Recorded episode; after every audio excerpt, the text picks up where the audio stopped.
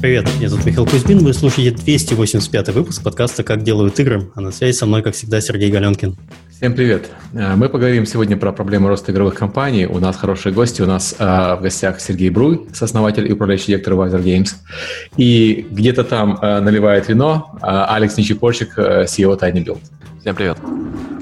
А, напоминаю, что если у вас возникло желание поддержать наш подкаст, это можно сделать с помощью системы Patreon. Ссылка есть в описании. И спасибо всем тем, кто это делает у нас на постоянной основе. А, также наш подкаст выходит при поддержке наших спонсоров. И первый наш спонсор – это компания Game Insight. Game Insight – ведущий разработчик мобильных игр для самой широкой аудитории по всему миру. Штаб-квартира в Вильнюсе, Литва объединяет несколько команд из СНГ и Прибалтики, разрабатывающих игры в разных жанрах, от сити-билдеров и hidden объектов до хардкорного шутера. Суммарная аудитория проектов компании, среди которых Guns of Boom, The Tribez, Airport City и другие хиты, превышает 350 миллионов человек. Подробнее gameinsight.com или в соцсетях по хэштегу Go Game Insight. А, подкаст выходит при поддержке Завод Games. Завод Games – московская студия разработки игр. В компании открыты вакансии художников, а, разработчиков и менеджера локализации. Подробности на сайте завод.games. Еще раз, завод.games. Давайте знакомиться с гостями. А, с Алексом-то все понятно. Сергей у нас, если не ошибаюсь, первый раз? Первый. Первый раз. Хорошо, давай начнем сначала. Расскажи про себя, как твой путь творческий в геймдеве сложился а потом потихоньку перейдем уже к развитию компании. Ну, так сложилось, что я кроме игр, получается, в жизни толком ничего не делал. А, будучи студентами, э, в 2003 году мы а, с моими одноклассниками играли в такую, на тот момент, крайне трендовую, популярную штуку, как бойцовский клуб. Кто-нибудь из вас играл в такое? Да, было дело. Играли, да. Да, да. И... Это же, подожди, это какой год? Это получается в районе 2000 года он взлетел. Ну, конкретно мы играли 2002-2003 год. Да, что-то такое. Да, я, э, я учился в физмат-классе, и там у нас, понятное дело, ребята немножечко программировали, в этом деле соображали, э, делали там сайты и прочее, прочее, и бойцовский клуб был крайне уродливый. Э, если вы вспомните. Э, он был такой серенький-серенький, прям совсем собранный на коленке. Ну, и юношеский максимализм он сказал, что ну, а что тут такого, мы тоже такое сделаем. С бойцовский клуб, но красивее. Да, сделаем бойцовский клуб. С графоном. Да, и там будет не камень, ножницы, бумага, а парочку наворотов, там, фоллаутовская система, там какая-то прокачки, как сейчас помню, это придумали, делали. Ну и сели делать, и на удивление сделали. А, получился такой проект, как Neverlands. Он до сих пор существует, до сих пор работает. А, ну, это был такой домашний проект. А, делался вот группой друзей. Потом я уехал на какое-то время в Америку.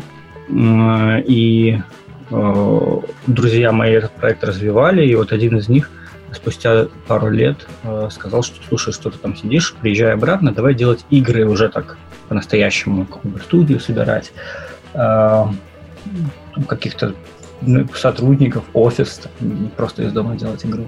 Но я вернулся в 2007 году в Минск, и мы основали компанию вместе с моим партнером Антоном Ярошуком, который сейчас мой партнер, основали компанию Wiser Interactive, которая занялась разработкой дальше э, онлайн-игр.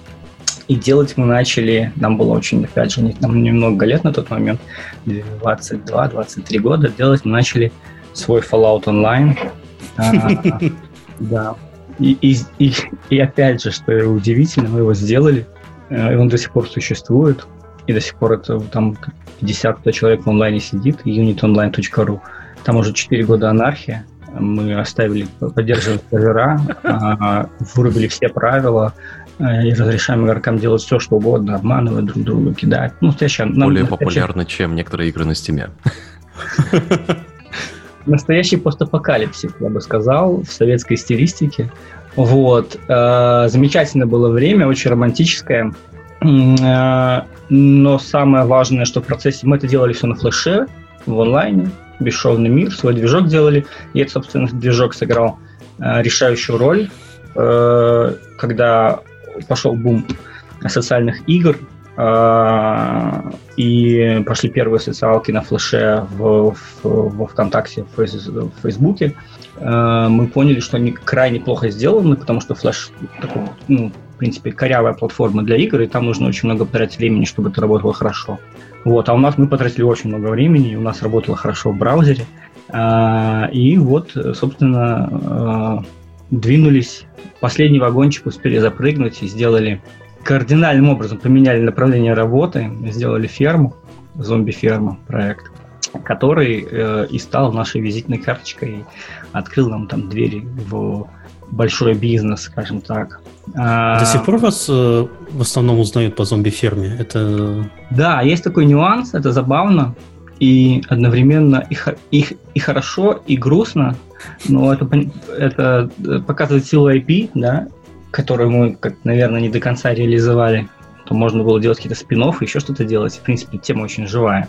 Угу. Да, на данный момент это наш самый маленький уже проект в компании, и э, тот успех, который случился тогда, э, неимоверный успех для нас, а сейчас у нас бы расценивался с точки зрения финансовой уже как, как бы слабенький проект, э, но узнают нас по зомби-ферме, в принципе, потому что ну, в пике там у нас было под 2 миллиона э, дневных пользователей и по 200 тысяч онлайна. То есть мы такое поколение э, ферм на ВКонтакте, а потом уже и на Фейсбуке оставили свой большой след.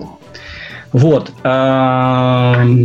И на этом мы начали расти, делали социалки еще несколько. Самым большим для нас внутри компании брендом является Sklondike, который, собственно, перекочевал из мобильники и сейчас является э, игрой номер один, фермой номер один в мире. То есть больше, чем Hayday, суперселовский, больше, чем Farmville, больше, чем даже наравне чуть вот мы в этом месяце обогнали Township PlayX, который не совсем ферма, но, в принципе, как бы что-то что из этой экономической, вот не ферма, на самом деле, экономическая стратегия для женщин. Вот я, так, я это так называю. Мидкор женский. Серьез, серьезное заявление. Хорошо, мы, наверное, тут немножко прервемся. На самом деле я что-то пошутил. Алекс, тебе тоже предстоит сейчас рассказать свой творческий Конечно. путь. Я не готов. Но... Э, готов. Ну, расскажи, как ты вообще до геймдева дошел. Я знаю эту историю, по-моему, ты уже рассказывал, но все-таки для слушателей тоже вкратце было бы интересно, с чего у тебя началось все. Угу. Не, ну получается, Хорошо. я тоже вот в районе 2000-х э, я мечтал о геймдеве. Э, мне было лет 13, наверное. Да, в 2001 мне было 13 лет. Э, и э, у нас в Латвии появилась замечательная вещь, называлась интернет-клуб. Я знаю, что вся школа, все, все обучение коту под хвост. А, и, а, получается, а, я начал просто вот играть во все подряд. А, играть в онлайн-игры от и до. Это меня привело к журналистике, то есть, э, по-моему, в 2004 году вышла игруха, называется «Хроники Ризика», и а, она мне настолько понравилась, что я ее прошел за первые 8 часов, как, то как ты ее скачал, типа, с легальных источников, потому что ты точно мог себе позволить легальные игры скачивать. Скачал, прошел, написал обзор. Внезапно мне начинают писать э, разные издания из России. Э, Слушай, а мы можем твой обзор опубликовать? Мы тебе дадим здесь 20 баксов. Я такой, да. Э, и э, это привело к волне такого своего рода фриланс-журнализма, чем я занимался, наверное, 10 лет, пока я параллельно с другими работами совмещал. Я в итоге не доучился до конца в школе, потому что получил работу в сети XM гейм-продюсером. Э, мы тогда делали игры на э, Xbox Live Arcade, э, на Aberon, на Real Media, такие более казуальные проекты выходили из Латвии. Потом случился у меня небольшой переворот в карьере, я пошел в онлайн-маркетинг, потому что получилось, что ну, вот есть некоторые вещи, которые ты не знаешь, в чем ты очень хорош, а на самом деле ты в них очень-очень хорош. И где-то три года я занимался онлайн-маркетингом, то есть э, совершенно любые партнерские сети, берешь, развиваешь рекламную кампанию, ставишь баннеры, а, эти баннеры нагоняют трафик, и ты получаешь э, комиссию с э, партнеров. Я это делал на скейле, то есть ну, на высоком скейле, там у нас сейчас 8 человек работало, и вплоть до кризиса 8-9 года. А когда случился кризис, это все дело накрылось медным тазом, а, и я собрал все свои вещи, все продал и жил в нескольких местах в Европе, пока не приземлился в Голландии. Вот как раз в Хилворсоне, где Миша находится. Там я приземлился в Spell Games работать в маркетинге, и получается у меня такой как бы маркетинг и геймдев, они были рядом несколько лет.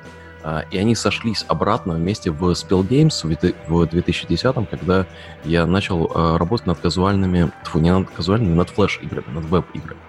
И эти веб-игры меня привели обратно в геймдев, потому что была волна где-то с 2011 года, а, когда а, вышел Super Meat Boy, который была флеш-игрушкой. Вышло еще несколько игр с Newgrounds на Xbox, которые а, стали безумно популярны за счет своих флеш-источников.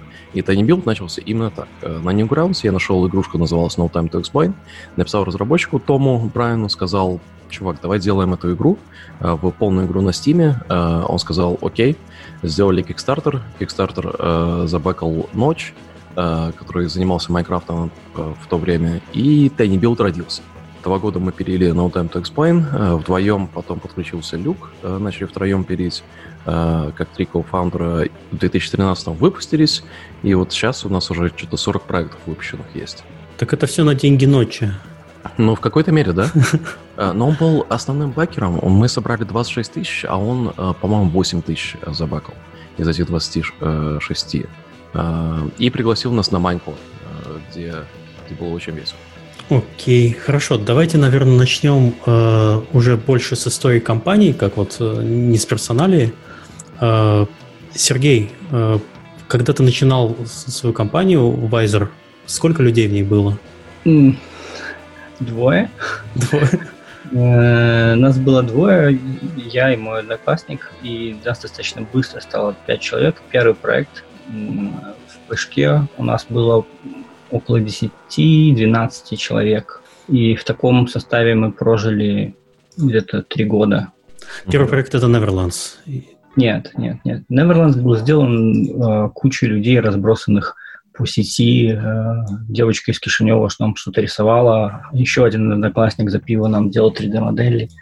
Кто-то из Москвы считал баланс. Ну, там такие времена были интересные когда можно было делать проекты в этой нише с очень большим количеством аудитории и с очень маленьким количеством команд, которые хотели там что-то делать. И это было для меня на тот момент, очень сильно удивительно, потому что э, в России геймдев делал какую-то откровенную дичь и полностью профукал момент э, классический геймдев, когда э, игрокам нужен был free-to-play онлайн, браузер онлайн, и они туда ринулись, а, сломя голову, и аудитория была огромная.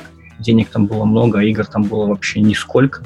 А это про, про какой год ты говоришь тогда, получается? 2003, когда 2004.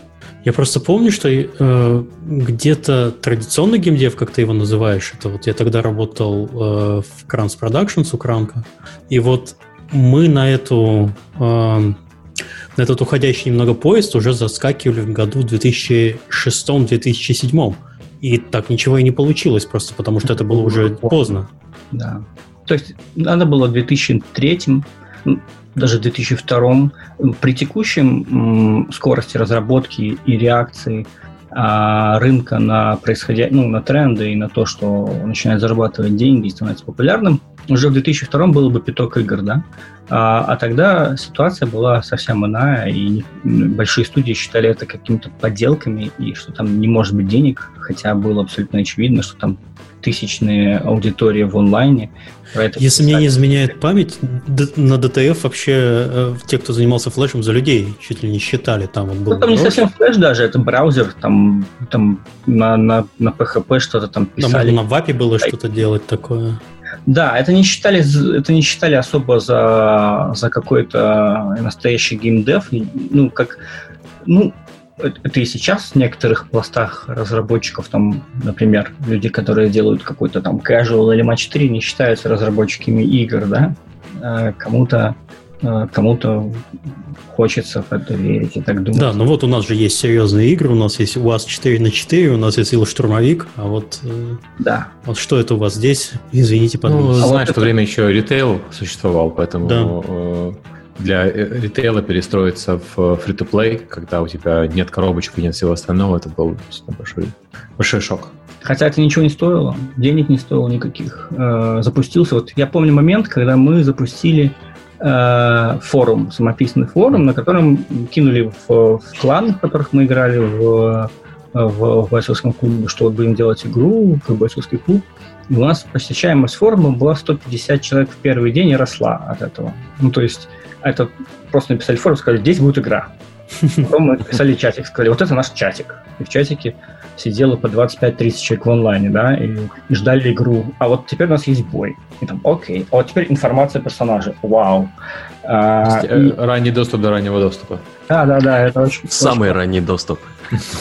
Это очень классно да. работало, и аудитория была просто очень голодная до, до, до, до этого контента, а контента никто не давал. Вот. А если возвращаться к вопросу mm-hmm. о том, когда мы уже стали там непосредственно студией, э, э, нас, да, это была игра Unit, э, и мы делали свой Fallout, э, и это было free-to-play, бесшовный мир на флеше, real-time. Ну, короче, все, что можно было наломать дрова и выбрать все самые худшие решения, самые сложные, самые невероятные сумасшедшее, мы все э, поставили, да, мы сделаем это, потому что у нас будет такой абсолютный максимализм, что все остальные глупые, а мы умные, мы сделаем хорошо, но этот максимализм наложился на э, какое-то такое внутреннее упорство и э, там таланты какого-то определенного количества людей, э, и и вышло, и мы это выпустили, сделали офигенный движок очень сильно, и хорошо он был заоптимизирован, и проект запустился, и реально собрал очень своеобразную хардкорную аудиторию людей.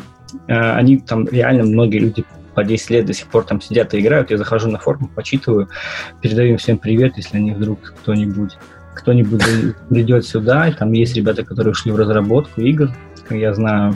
Э, это замечательное время, замечательный проект. Э, ну и хорошее время, потому что мы все получали первый опыт. Там на самом деле, с опытом разработки игр было два человека в команде из этих 10-12. Один из них работал тоже в браузерках, делал Time Zero, да, был такой проект. Да, был. У нас, а второй работал в мобилках, компания Reaction. Это такие замечательные ребята, которые не добились значительных успехов, а потом они не дожили до айфонов, развалились, и из них получился Zeptolab, Э, часть из них получилась э, э, корами Wiser Games. Потом еще такой был замечательный Tab the Frog, помните, может быть? Да, я помню.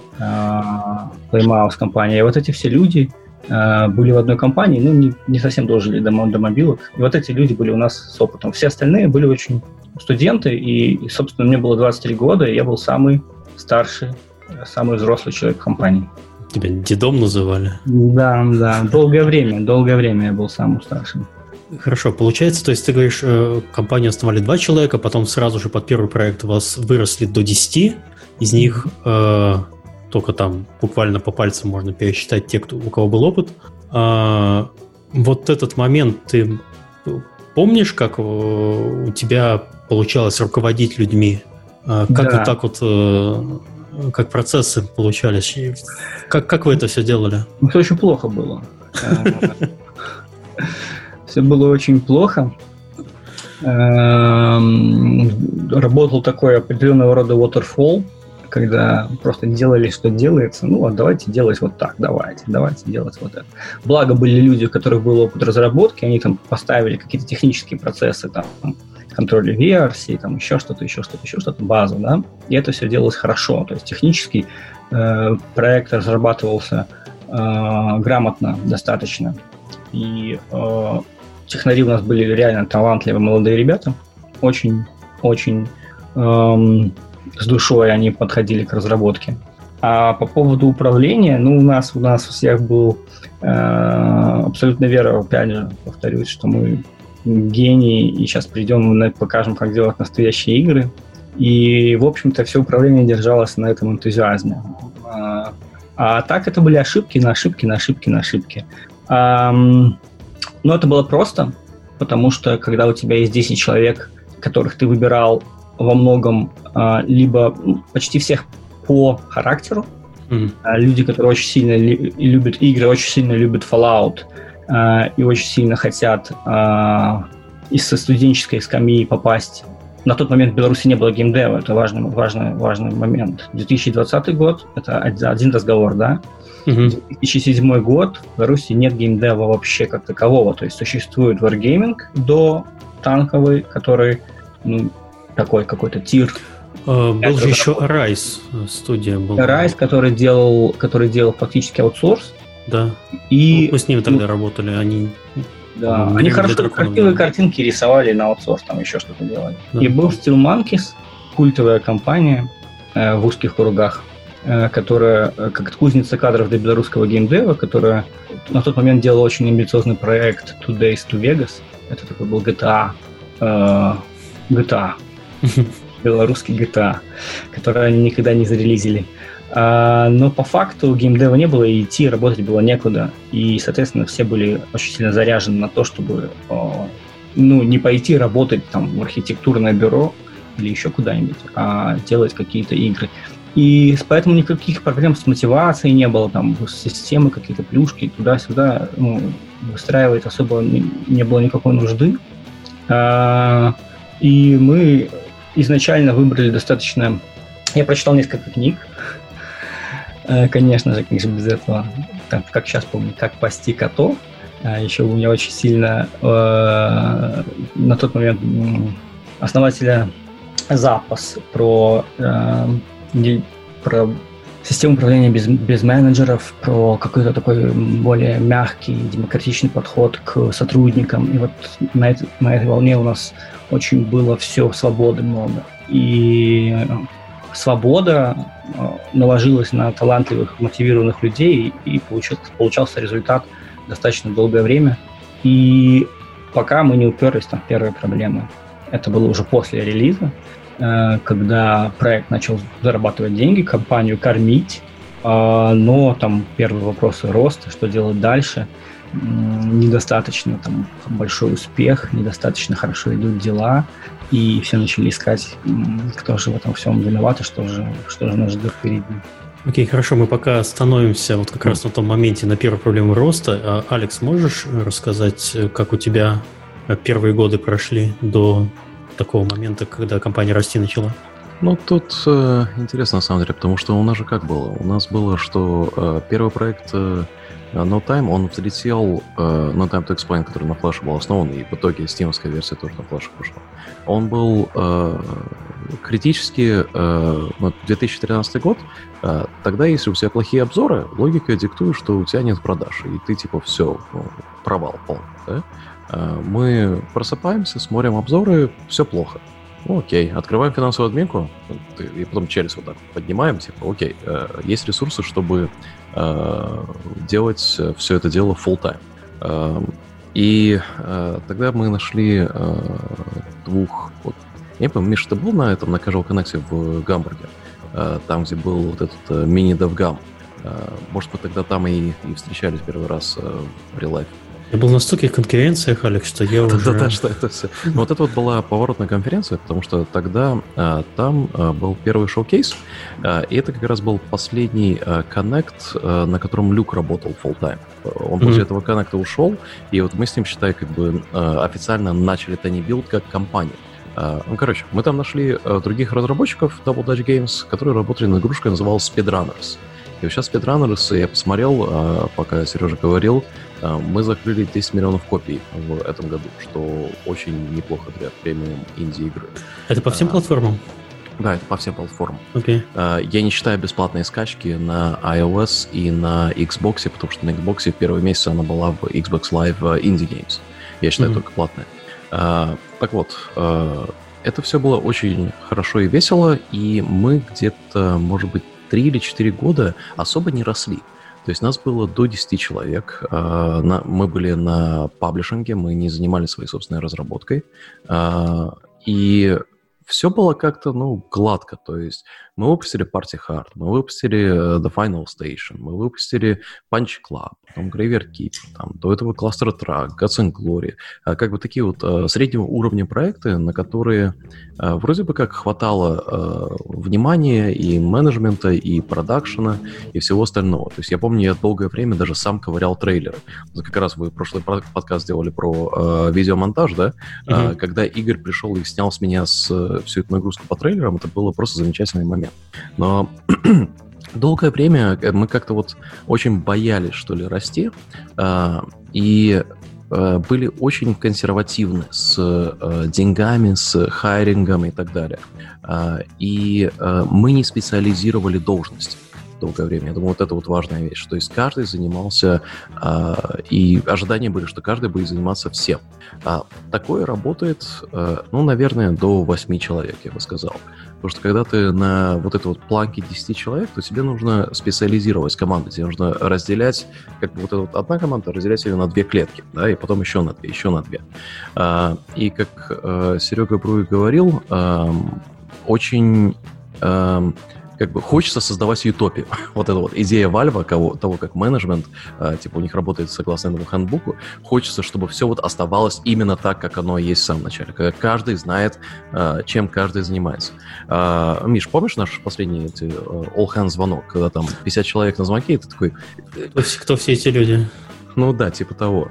А, ну как, да, вот есть отдельные менеджеры, есть а, у них а, команды и есть специализированные люди. И когда ты делаешь все идеально так, чтобы не нужно было вот мне подписывать каждый договор по найму, да, а, тогда есть такие неловкие ситуации, но ну, а чем ты занимаешься, как директор компании. Но а, я думаю, что у Сережи это немножко полегче, потому что, Сережа, насколько я понимаю, вы все в одном месте сидите, да? О, ребенок врывается. Привет, ребенок. Да, ну, а, а у нас же дистрибутивная команда была с самого начала, и поэтому я думаю, что а, самая большая проблема, которая вот а, самое первое, что я могу заметить, это десинхрон. Когда нам с Люком нужно было, потому что мы с Томом работали э, в одной временной зоне с самого начала, а с Люком, когда Э, в американской временной зоне разница от 7 до 9 э, часов э, просто, ну, вещи пропадают. Я помню, что у нас была долгая рутина, э, когда э, я просыпался в 8 утра э, по Амстердаму. А я тогда еще работал в Spill Games. Я же уволился в Spill Games только в 2014. Я просыпаюсь в 8 утра, на работу мне к 9.30. И э, до работы идти там где-то ну, минут 5-10, ну, на велике идти, э, ехать. Э, и первый час Люк еще не спит, он там в 12 часов ночи э, делает мне дебрифинг по поводу всего того, что произошло у него. Мы передаем дела, и я это в течение европейского дня буду э, передавать или экзекьютить сам. И вот такой интересный процесс был.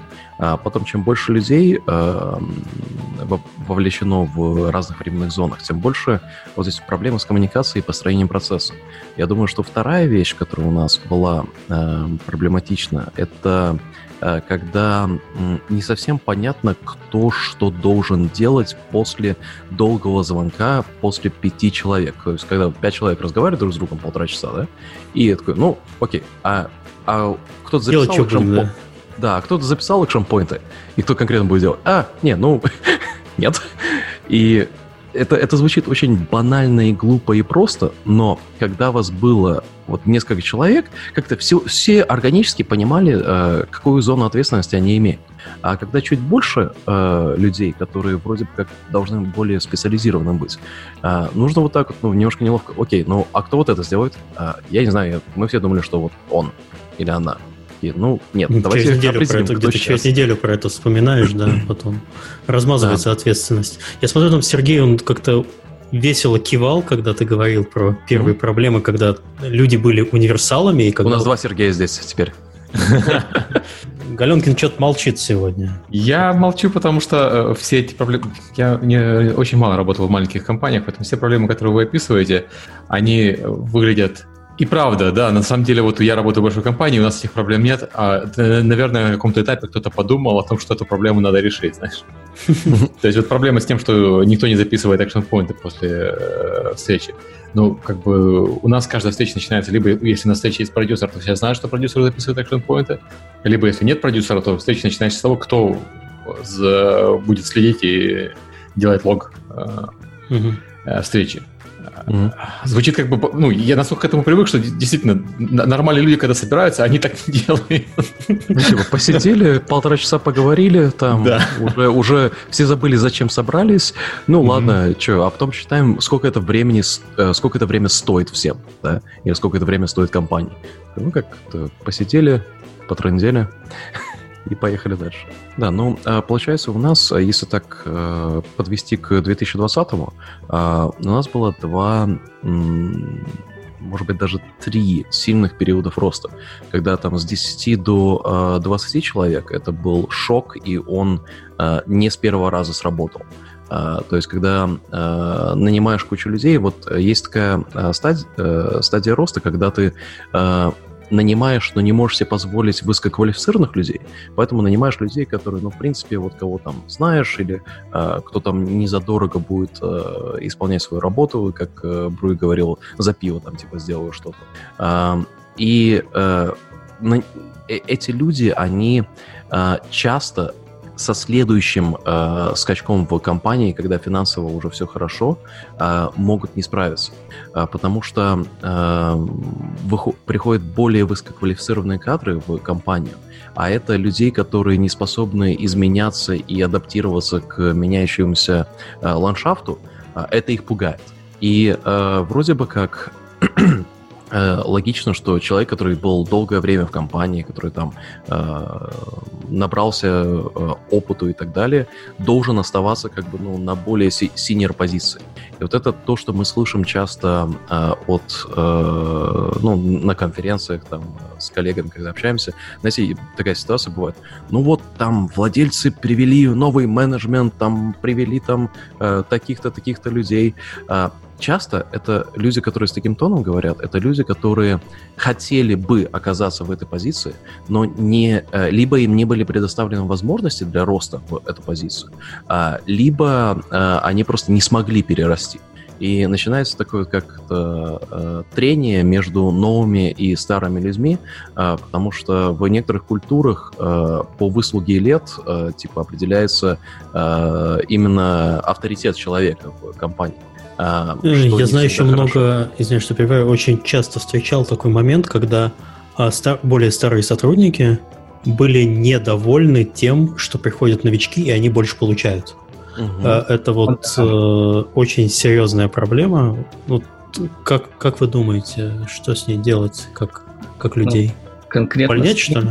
Ну, нет, смотри. Э, вообще по поводу смены поколений в компаниях, это такой достаточно актуальный вопрос для всех.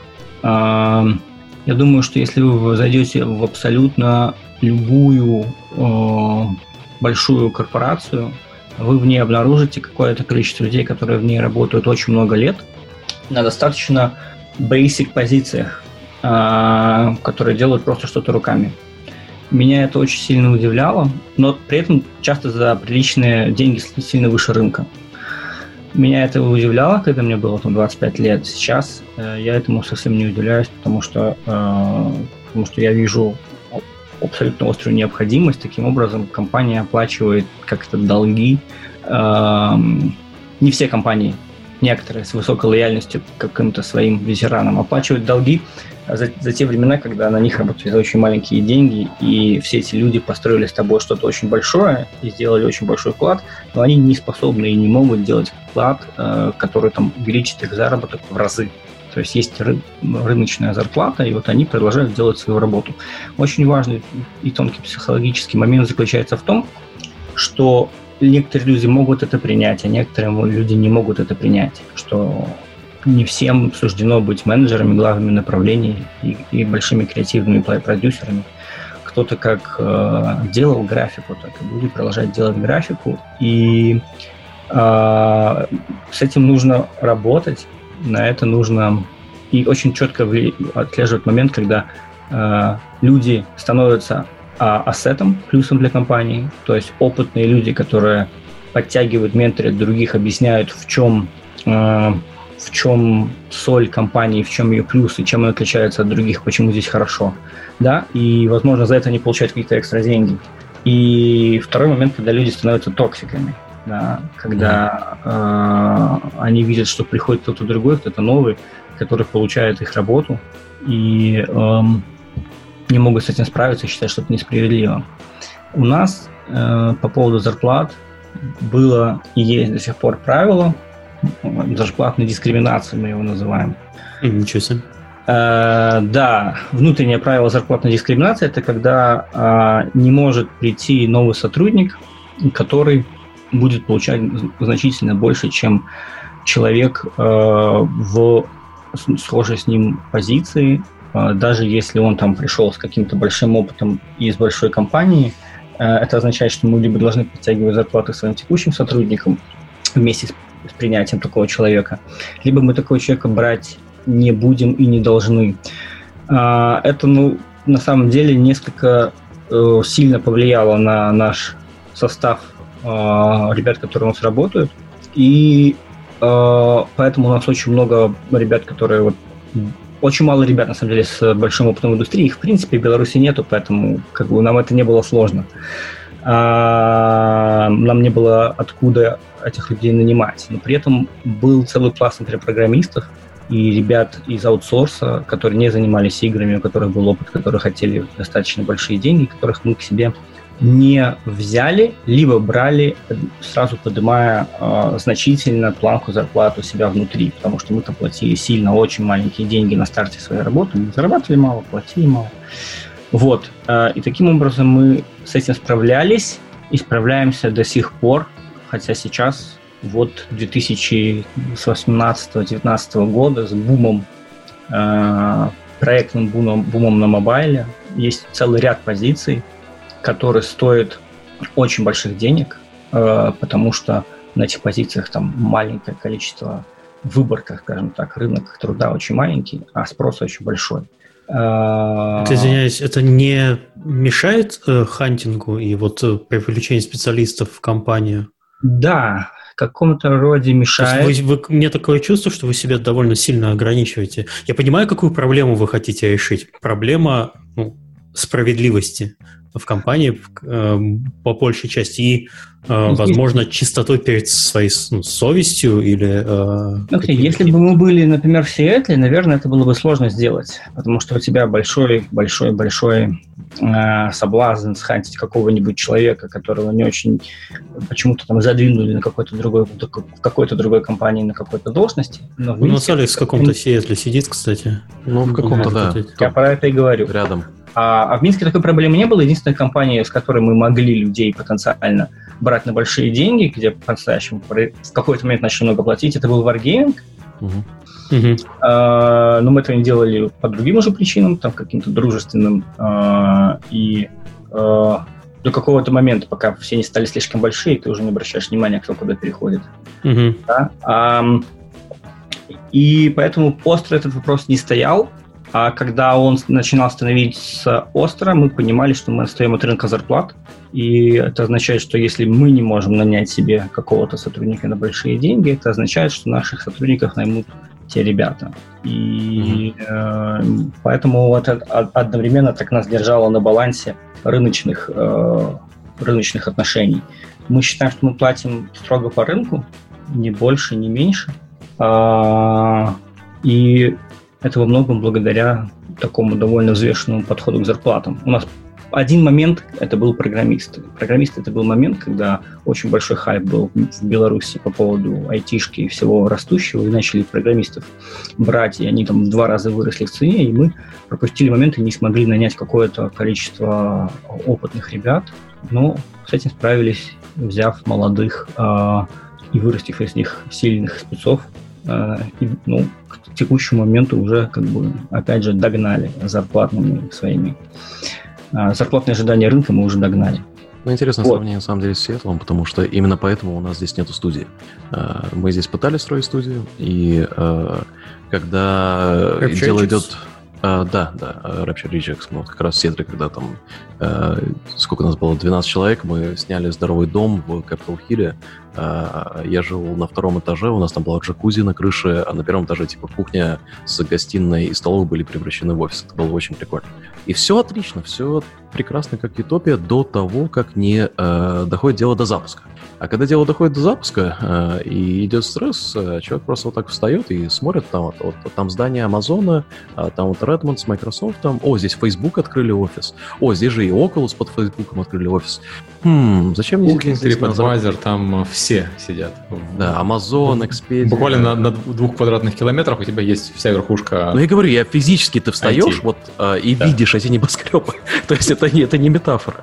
А, и такой думаешь... HR машет вот так, hello. Да-да-да, флажками об этом, это лазерами э, азбука Морзе.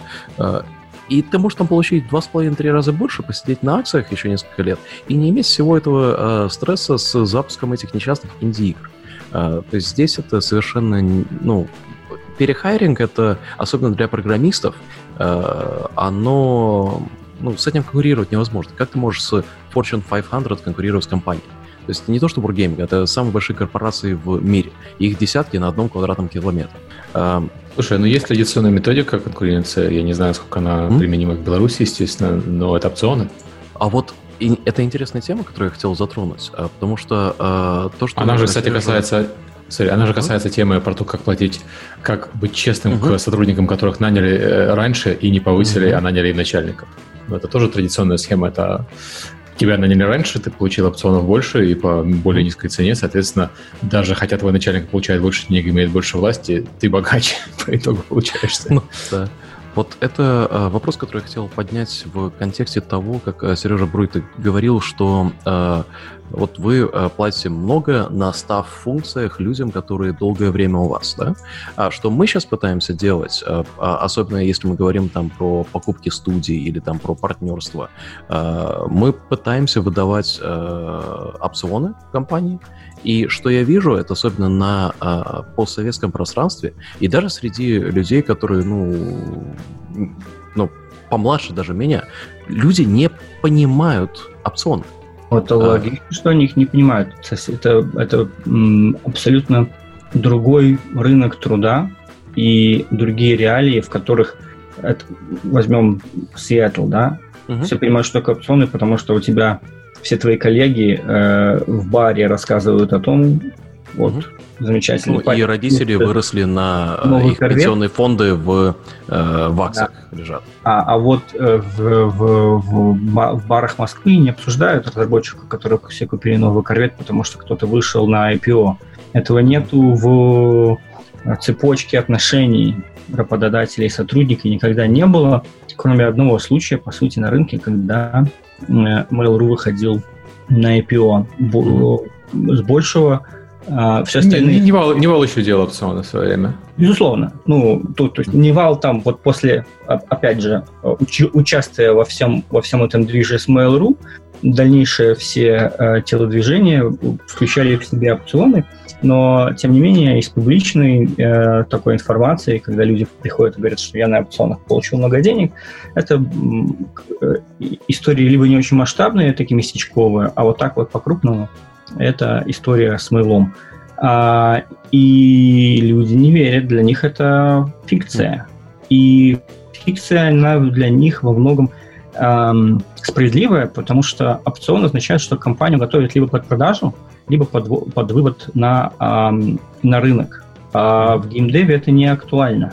А, ну, в нашем геймдеве. Это не очень актуально. Никто не выходит и не собирается, и в ближайшее время, ну, там буквально есть несколько компаний, которые захотят э, зайти куда-то там э, на рынок или будут проданы компаниями тому же Mail.ru, который на рынке Слушай, на IPO, не обязательно же тебе IPO для того, чтобы реализовать опционы. Опционы реализуются, в, как прописано, в куче других случаев. У тебя инвестор появляется новый крупный, у тебя еще что-то случается. Да. Любой приток денег Видно, Сергей в США живет, вот он, он разбирается. А, инвестор появляется ты думаешь, какой-нибудь инвестор в Беларуси, покупая какую-нибудь студию, скажет, ну, ладно, я вам даю денег, а вот кто, какие у вас там обязательства?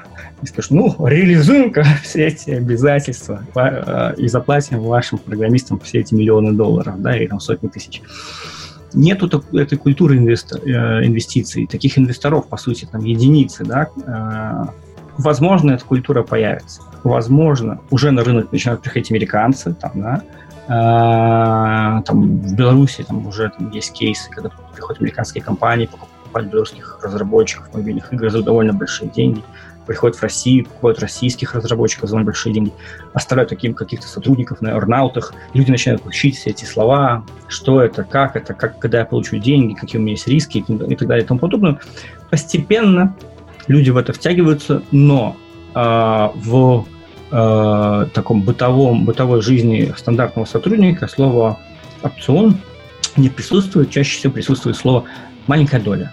Вот маленькая доля это то, что хотят большинство, и то, что на самом деле крайне маловероятно получить э, в компаниях, если вы не пришли в нее в момент основания. Все задумались, всех, ну, всех да, все такие задумали. Не, ну на самом я, деле... Я просто да, потому что ну, есть я не говорю, что надо менять срочно белорусский э, там, рынок и так далее, но есть, а, на, есть наработанные инструменты, которыми пользуются во всем остальном мире, почему бы их не использовать? Да, ну, скажем так, они даже не работали в Беларуси, не было такого понятия опцион, ты не мог Это правда, да. реализовать и прописать. Я ничего в России такая проблема. Конверт займов, никаких этих вещей не было для инвесторов. Э, это, это, кстати, да, это интересное замечание, что в юридическом поле, скорее всего, опцион у нас никак не э, не прописано. Если то, конечно, ты компанию там на Кипре не открываешь и там начинаешь все это делать. Ну, э, кого это очень сильно волнует. То есть получается, что опционы по российскому законодательству получить нельзя. То есть ты можешь просто попытаться... Белорусскому уже можно.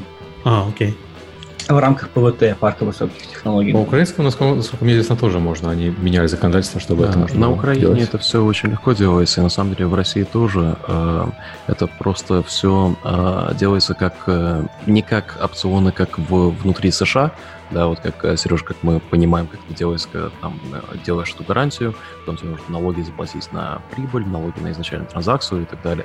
Здесь-то э, просто прописывается та же схема транзакции, но э, в э, договоре с индивидуальным предпринимателем. Э, и это просто идет прората расчет, называется, для того, как реализовать этот опцион. И когда это все реализуется, то просто ты получаешь как бы чистую прибыль и платишь на нее свой налог на прибыль как индивидуальный предприниматель. Это, это совет, который я только что сказал, это десятки тысяч долларов юридического расследования, чтобы понимать, как это делать. Хорошо, раз, раз уж мы уже деньги затронули, mm-hmm. такой щепетильный вопрос, а, в какой-то момент, когда компания вырастает, а, начинают появляться люди, которые заинтересованы в том, что либо вас, либо вас купить uh-huh. по своим личным причинам, либо дать вам денег, чтобы вы развивались. Как вообще этот процесс происходит? Потому что многие люди, которые нас сейчас слушают, в какой-то момент, скорее всего, столкнутся с, с проблемой, что к ним пришел человек... С возможностью. Говорит, да, с возможностью. Я дам вам денег. А как, что можно посоветовать людям, как им реагировать, что нужно знать, э, как это учитывать, что можно ожидать от такого процесса и чего нужно опасаться. Потому что люди ходят разные. Обычно у нас очень много, как раз из 2000-х, э, из российского геймдева очень много историй про непрофильных инвесторов, которые угу. э, приходили... заканчиваются и не, и не закончатся. А, и не заканчиваются, да. То есть Никогда хорошо. не закончатся они. Вот, особенно с непрофильными инвесторами э, из строительного бизнеса, из нефтяного бизнеса, которые, в принципе, для которых деньги, э, которые требуют на инвестиции в игровую компанию, такие тоже большие, но в какой, по какой-то причине они решили туда вложиться. Вот, что делать и как быть? Не, не иметь никакого дела с непрофильными инвесторами. Первое. Э, вообще ноль. Потому что у нас была веселая история, как мы в одной студии выкупали строителей. Я как раз хотел сказать, ну да, там строители. А ты такой говоришь, да, строительный бизнес. А, и Я это, тоже с этим сталкивался, да. Ну, смотри, первые несколько лет как, ну, нам повезло, что мы изначально были в США э, инкорпорированы. И первые несколько лет я реально бегал по Кремниевой долине и такой стучался там в Sequoia Capital, впустите меня, дайте денег. И тогда я уже понял, что э, есть э, большой, как это, э, большой океан, метафорически и физически, между э, Европой и Америкой, где в Америке э, инвестиции, они, э, это уже сильно развито, да, то есть есть куча процессов, есть куча документации, есть куча примеров, как это работает, есть э, публичные данные о том, как э, идет распределение долей, как композиция бордов делается, как это нужно делать по регистрации и так далее и тому подобное. А когда я в России э, говорил э, на те же темы, мне пытаются э, навязать свое мнение – которая совершенно э, разнится с тем, э, что э, в мире инвестиций считали бы как бы best practice или common practice, обычной практикой. Да? И что мне очень интересно, это как приходит к тебе человек, вроде бы как, ну, профильный инвестор, да, вроде бы как уже есть куча инвестиций, и начинаешь говорить про условия, а там условия, э, типа, ну, ты не переживай, но твои акции э, не выживают э, в случае твоей смерти, то есть родственникам не переходят, э, окей, то есть у вас есть как бы стимул ну, от меня избавиться а, Мы можем размыть твои акции в любой момент, ты прям вот читаешь это в договоре, да, по пунктам. А, и, а, а, кстати, еще мы не пускаем никакого другого инвестора, так что технически, несмотря на то, что ты нам отдал между 10 и 50 процентами от компании, мы никого другого не впустим, у тебя нет никаких других выходов, мы, считай, поженились. Но только у него много жен, а у меня одна. Да? Вот, вот э, такие ситуации у меня были. Э, Бруй, может быть, у вас были какие-то интересные анекдоты или советы на эту тему? Ну, Слушай, ну, Здесь, а, или хорошо, вот, допустим, первый пример, а, вот давай. когда вот когда к вам можете вспомнить случай, когда к вам пришел первый инвестор, неважно, чем это закончилось, вот какие ваши ощущения были на тот момент и как Я это происходило? Я помню этот случай, только инвестор к нам не пришел, а мы к нему пошли. Мы пошли к инвестору, Э, когда делали вот в университете свой проект, у нас не было толком даже компьютеров каких-то более-менее сильных, и сервер нам нужен был какой-то, чтобы его там в интернете держать. И мы посчитали со всеми делами, что нам нужно 6 тысяч долларов. 6 тысяч долларов инвестиций на то, чтобы проект запустить полноценно, там, нормально. И э, я тогда немножечко киберспортсменил, играл в FIFA, и на одном из чемпионатов Беларуси познакомился, собственно, с организаторами. Э, это была компания, которая занимается организацией выставок. Э, и вот через них сказал, ребята, мы делаем игру, познакомьтесь с вашим руководством. И нам устроили встречу в офисе, на которой реально собралось там очень много вот этих вот ребят из двухтысячных. На тот момент это ребята были из 90-х, которым мы пытались объяснить, что такое бойцовский клуб, не видишь понимания в глазах вообще, говоришь, говоришь. Ну, в какой-то момент понимаешь, что ты теряешь людей. Там по НТВ про это писали, то есть они слышали, то есть иначе бы они, наверное, не собрались. Мы им показали, у нас уже была страница, персонажи, там какие-то броньки какие-то нарисованные. Мы говорим, вот мы будем отличаться вот этим, вот этим. Ну это же все то же самое. Зачем это нужно? Как вы... Ну, начинали задавать такие стандартные вопросы опытных ребят из бизнеса, чем же мы будем отличаться э, от нашего конкурента а почему, а как это будет платить, а почему игра бесплатная, а что есть сумасшедшие, которые будут платить за картинки. Эм, э, и и в итоге, в итоге постфактум нам парни сказали, что там, понятно, над нами тут посмеялись, когда мы оттуда ушли.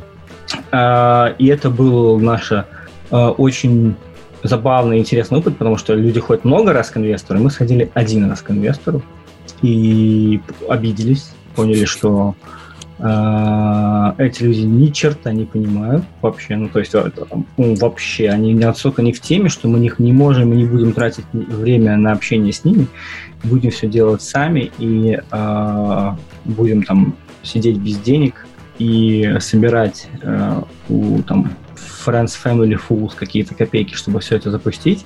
Uh, и это было счастливый случай, на самом деле, для нас, потому что он нам дал опыт достаточно быстро. Ну, вообще, на самом деле, это не тема этого э, подкаста, но mm-hmm. чем отличаются успешные компании и люди от неуспешных? Тем, что они очень быстро реагируют на ошибки и очень быстро делают выводы из какого-то полученного опыта. Но тот опыт был для меня определяющим с точки зрения общения с инвесторами. Больше мы по инвесторам не, не ходили, но к нам приходили э, только профильно, и э, мы никого в итоге ни с кем не договорились, и опыта у нас не получилось, потому что даже в случае с профильными инвесторами, они приходят чаще всего, если хотят уже заплатить приличный денег, и пытаются инкорпорировать э, тебя и твои проекты в какую-то большую структуру, чтобы увеличить свою выручку, а им, понятно, и удобно работать по, по одинаковым правилам. И они как бы сразу пушат эту тему, что, ребята, мы работаем вот так, вот так, мы хотим, чтобы было вот так, вот так. А это было в корне противоречило тому, почему мы, собственно, занимаемся играми. Играми занимаемся, потому что хотим какой-то свой мирок создавать, в котором все по своим правилам работает, да. А, если они и будут меняться в ту сторону, то только потому, что мы так решим, а не, а не инвестор. И вот в этом мире, в моем мире общения и отношений с инвесторами, я не представляю себе работу с непрофильным инвестором. Я знаю очень много компаний, у которых такой инвестор был, а, и знаю очень мало, но знаю компаний, в которых это сработало успешно до определенного момента. Они работали, зарабатывали большие деньги, и инвесторы понимали, что это приносит им деньги, они в этом ничего не понимают, доверяли ребятам, которые, собственно, бизнес ведут. Но это всегда, в моем случае, э, того, что я знаю, заканчивалось тем, что компания дорастала до каких-то больших цифр, начинала приносить прибыль, и вот в этом моменте, э, когда нужно было что-то менять, или рисковать, или идти в, на новый рынок, а, у таких компаний всегда были вопросы и проблемы, потому что, потому что с насиженных мест и с э, готовых э, живых денег никто не хочет уходить, и лучше иметь синицу в руках, чем гоняться за журналем. А, и таких компаний в России достаточно много, и всегда все заканчивается тем, что все самые лучшие ведущие ребята из таких компаний уходят, оставляя фактически их э, вот там потихонечку там, фармить деньги. Иногда даже что-то себе получают, но чаще всего просто говорят, все, я оставляю это позади и иду делать новую историю, а вы фармите эти деньги там. Но это, это все равно хэппи-энд, да? А в, во всех остальных случаях э, к игровикам в определенный момент э, относятся с Э, легким пренебрежением, потому что считаю, что они недостаточно жесткие и что вот именно по бизнесовому говорить и решать вопросы э, можно и нужно тем людям, которые эти деньги уже заработали, потому что они понимают, как это, как это происходит. И они совершают очень много ошибок, потому что в мире геймдева своеобразные отношения, своеобразно работает карма, и своеобразно э, работает репутация.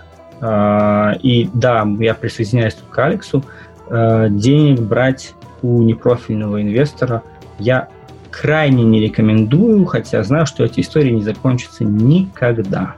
Вот. А если передвинуться к следующему вопросу, стоит ли брать денег у инвестора профильного, я думаю, Алекс много про это может рассказать. Ну да, мы, как многие знают, мы подняли два раунда. Э, один в 2017 э, почти 4 миллиона долларов, и в прошлом году 15 миллионов. Э, оба, обе компании профильные. Первая это Makers Fund. Я, кстати, вот как раз только вчера записывал с одним из партнеров в Makers Fund. Мы с ним делали типа подкаст, ну, презентацию на DevGam, которая будет на следующей неделе, на этой неделе, когда будет. А, короче, мы говорили как раз вот про а, инвестиции в регионах, где а, люди не привыкли к инвестициям как таковым, да, где нету структуры установленной для того, чтобы покупать акции, где нету непонятно какое законодательство делать, нужно все перерегистрировать. Как раз мы про эту тему глубоко Клондайк говорили. Для, для инвесторов. Угу, то типа того, да. И вот с нашего опыта, если говорить, у нас, э, ну, во-первых, мы сам, э, на ранней стадии компании, как я говорил, у нас не получилось поднять деньги, когда они нам нужны были. Да? А потом в итоге эти два раунда, которые мы сделали, мы их делали, когда нам деньги не нужны были. И это очень интересная позиция. Когда ты э, понимаешь э, раунд инвестиций, когда этот раунд тебе не нужен, тогда ты э, подготавливаешься к неизбежному перевороту рынка, который может случиться в любой момент. То есть вот мы сейчас видим этот же переворот рынка, про который я говорю. Э, несмотря на то, что ну, сейчас все хорошо для геймдева, да, в целом, потому что все сидят дома и играют в игры, э, это одновременно э, здоровая возможность откусить себе кусок рынка, э, нанять кучу крутых кадров из, возможно, компаний конкурентов э, и э, сделать, ну, как-то для себя вот такой большой рост. И этот рост невозможно делать без капитала. А, и мы, когда поднимали инвестиции, это вот именно то, о чем мы говорили а, постоянно. То есть а, мы хотим идти в AA, мы хотим скелиться, мы хотим как можно больше развивать франшизы из интеллектуальной собственности, которые мы подписываем. И важно было, чтобы инвестор, который, скорее всего, будет сидеть у вас на совете директоров, понимал эту стратегию и был на одной странице на этой стратегии. Потому что если вдруг э, во время встречи совета директоров начинается такое трение, э, когда э, типа, ну нет, нам нужно идти вот в другую сторону. Вот э, если бы э, у нас был непрофильный инвестор, это было бы вот именно так, объяснять очень базовые вещи, э, которые после объяснения ты не можешь э, толкнуть человека сделать э, решение в сторону, которое, возможно, будет, ну, возможно, будет казаться рискованным, что ли, да? И, Э, с э, инвестициями я, я ну, на наших собственных шишках сразу же скажу, что э, вещи меняются, и особенно в плане не то что бюрократии, а защиты для компаний, фаундеров и инвесторов. То есть сразу же растут косты на юридическое обслуживание потому что нужно действительно нанимать юристов, которые правильно понимают, как что делать. А, нужно бухгалтерию вести по а, ГАПу, а, по общепринятым принципам а, бухгалтерии. Потому что раньше до этого скорее всего, там ввели как-то, ну ладно, вот здесь чеки там закинул, там, а, а ну у меня и так налог маленький, это забыл, а здесь договора нету, здесь платеж, а где квитанция на этот платеж? Это все звучит очень страшно, но это вещи, которые а, вам, если вы хотите растить компанию в плане не только количества людей, но и в ее ценности и, а, возможно, вот как говорили, выводить на рынок акции или на продажу готовить, это все нужно делать, и это я видел, как это большой стресс ложит на всю операцию. И это, наверное, то, что мы э, заскейлили э, позже, чем должны были, потому что мы экономили на финансовом директоре, мы экономили на э, административных э, помощниках, мы экономили на э, аудитах э, своих финансов. Это все вещи, которые вам реально нужны на бэкэнде, потому что э, если кто-то потом заходит к вам и начинает э, делать Э, предложение по инвестиции в позднюю стадию, и у вас это все не готово, для вас это будет слишком сложно. В плане операции, э, как таковой, ну, вот именно сам, на сам бизнес, нам дико повезло, потому что э, наши инвесторы нам помогли, то есть вот то, то, что раньше мне э, стоило бы, наверное, э, полгода там встретиться с человеком там три раза, найти правильный контакт, э, чтобы понять, кто принимает решение внутри компании на бизнес-сделку. Это вот, вот просто сейчас один звонок и готово. И у меня есть правильный контакт, и этот контакт уже верифицирован, и так как это э, э, то я уже смогу добиться того, что нам нужно. Э, это уже случалось, ну, может быть, раз 15-20 за последние два года. Э, это называется стратегические инвестиции. То есть, когда вам кто-то дает деньги он, с расчетом на то, что они смогут помочь еще как-то, каким-то образом, кроме этих денег. А, но я думаю, да, вот это самая основная проблема, это была, наверное, перестройка бухгалтерии. И, э, Алекс, почему у тебя здесь э, 800 баксов на раз сервера э, идет? Ну, это research and development, наверное. Сергей, у тебя есть что добавить? Ну, слушай, э, история сейчас с э, инвестициями в геймдеве более-менее рабочая. Если взять пятилетний э, отрезок назад, геймдев особо давать денег не, хоти, не хотели, больших, поэтому было так много историй с непрофильными людьми. А, и тем более там не хотели давать, правильно, Алекс говорит, ни, никакие там американцы и западники в, в, наши, в наш геймдев денег вообще не хотели давать, потому что для них что Беларусь, что э, там какая-нибудь демократическая республика Конго, это э, одной, ну, одной, э, одного поля ягода. Соответственно, пошли кейсы, кейсы э, по компаниям, которые зарабатывают, продаются, приносят успех, и сюда приходят adventurers, те, кто э, хочет и может переходить на новые растущие рынки, здесь пытаться немножечко что-то снять, какие-то сливки. Э, прикол в том, что они пришли с опозданием и думали, что здесь, здесь у нас все еще все очень дешево и все очень э, выгодно, и можно спокойно э, не очень выгодные условия продвигать, но уже ошибаются, потому что, потому что рынок достаточно взрослый. Как я это вижу. И компании наши внутри сейчас, если то, что мы с ребятами говорили какое количество лет назад и говорим сейчас, они гораздо более зрело относятся к э, тому, как э, составлять договора, уже у них есть действительно юристы, есть финансовая какая-то отчетность, и как умеют там, планировать и себя э, продавать. Э, в реалиях все равно работают в основном инвестиции внутренние на рынке, мало внешних. И из этих внутренних инвестиций на самом деле э, я уверен, что по большинству, абсолютному большинству студий э, приходят там 3-4 инвестора, 5, которые на рынке сейчас дают деньги э, в, активно в постсоветском пространстве. И замечательная ситуация этого в том, что по всем этим компаниям очень просто посмотреть их бэкграунд и посмотреть, какие сделки у них были успешными, и, и пойти напрямую каких-то знакомых спросить, ну как вам с ним работается. А, это замечательное время, на самом деле, для геймдева. Самое прозрачно получается довольно сейчас. Очень прозрачно, очень просто. Ну, то есть вообще не так, как было там в 2010, 15 году, 12, 8, тем более в 7, 8 и там, в те времена.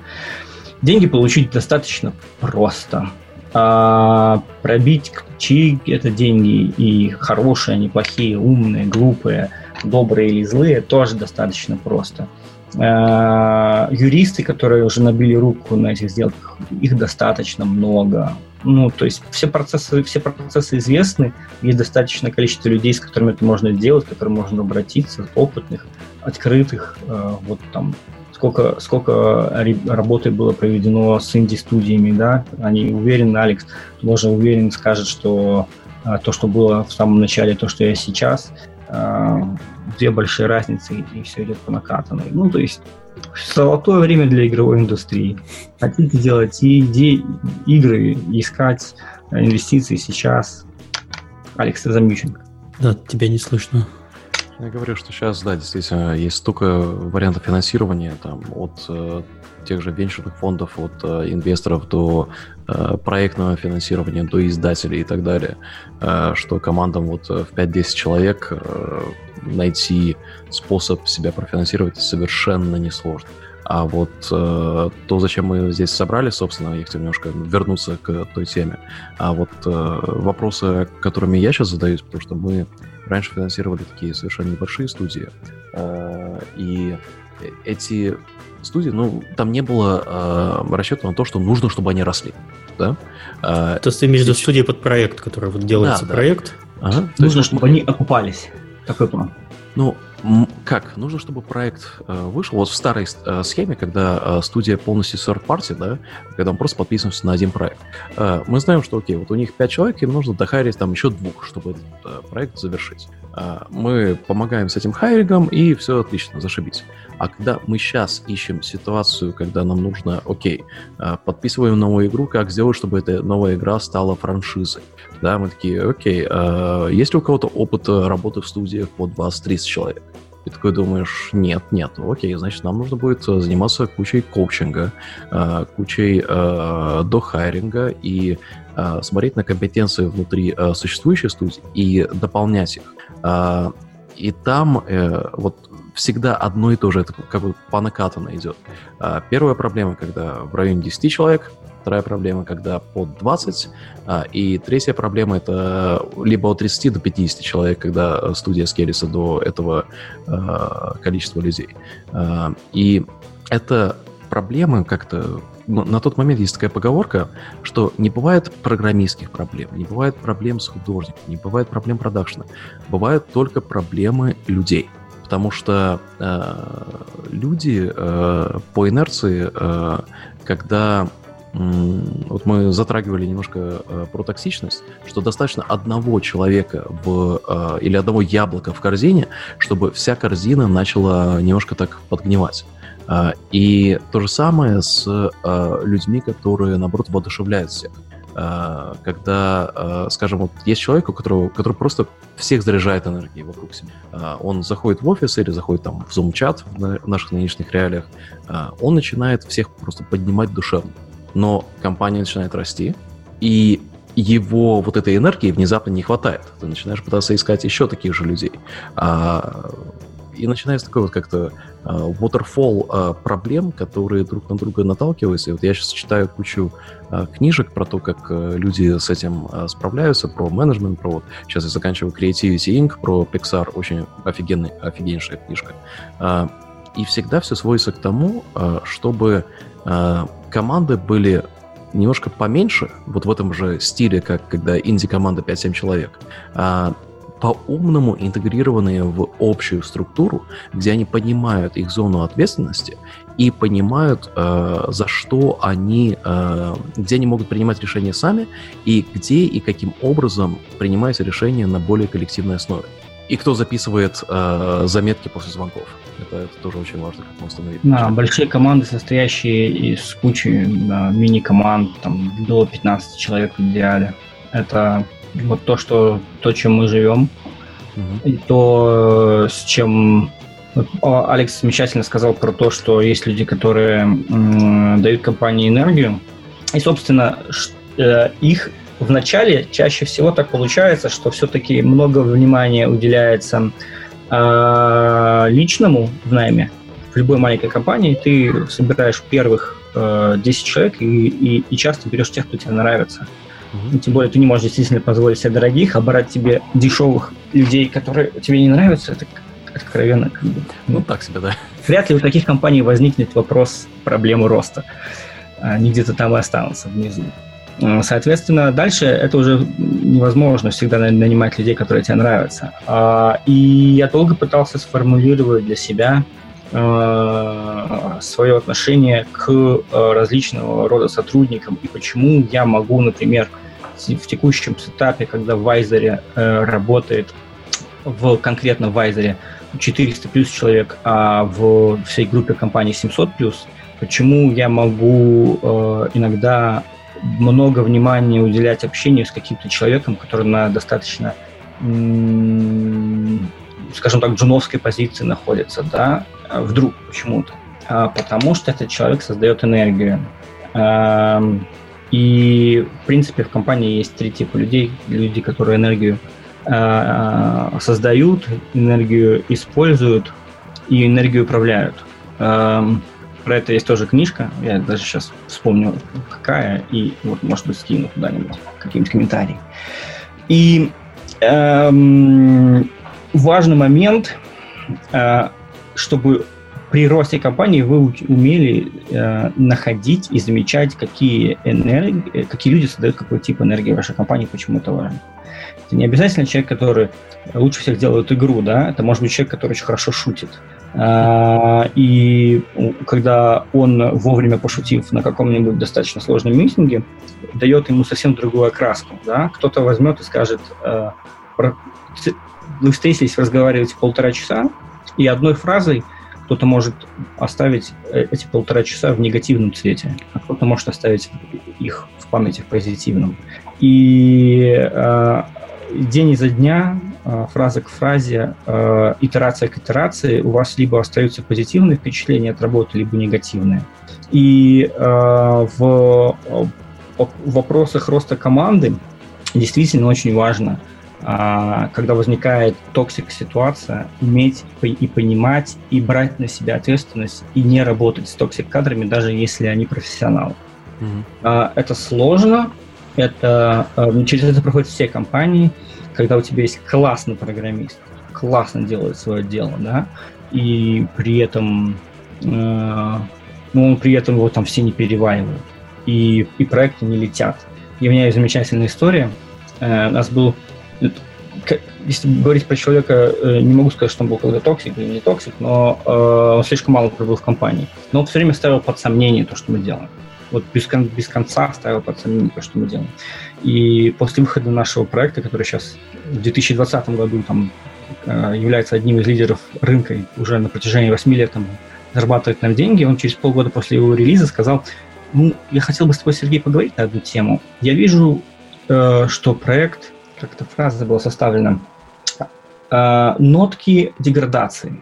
Э, mm free-to-play проекте, который вышел три месяца назад, который там должен пройти через кучу, кучу, кучу э, этапов э, подготовки и роста. И он начал мне объяснять, почему этот проект э, никогда не, э, ну, не будет успешным, и что он хочет передвинуться, делать что-то что другое. Мы с этим человеком расстались, и это было очень правильно, очень хорошо, потому что этим он заражал, этим отношением, сомнения к проекту, он заражал всю остальную команду. Проект mm. прошло 8 лет, проект зарабатывает там, десятки миллионов долларов. А, сложно, очень важно, не все, не все этому уделяют достаточное внимание. Ведь разработка игр — это очень много... Она начин... Мне кажется, люди, в принципе, в разработку игр из-за какой-то все-таки мечты. Из... Потому что бизнесом заниматься есть куча других бизнесов, которыми заниматься проще и, и быстрее. И ради атмосферы.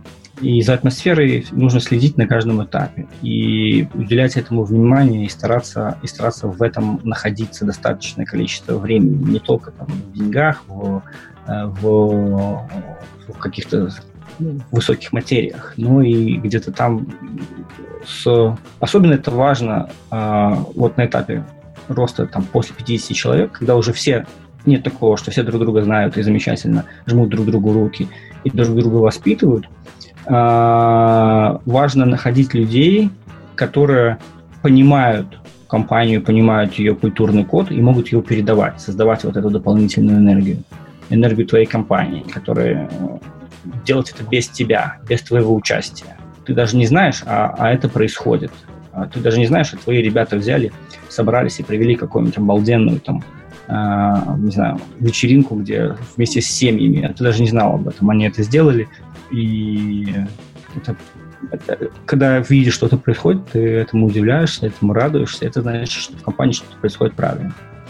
Но этот костяк нужно создавать, нужно воспитывать, с ним нужно работать. И его все равно в определенный момент будет не хватать. И вот это тот момент, когда компания переходит из замечательного, уютного между собойчика в корпорацию. Сложный, э, который момент, который ты не думал, что наступит. И я думаю, что там ребята, которые делают свои студии, они же смотрят на то, что происходит на рынке. Да? Вот когда я заходил на рынок, я ездил на первые свои КРИ и DevGam в 2008-2009 году, я смотрел на там Невал, да, и я просто, для меня это было как, что они делают, что они творят, превратились в непонятно кого, да? Ну, такой юношеский максимализм определенного рода. А, то же самое это происходит и сейчас, когда смотрят уже там на нас или там на Wargaming, это огромные корпорации, которые непонятно что творят. А, с этим, дай боже, столкнутся все а, начинающие студии.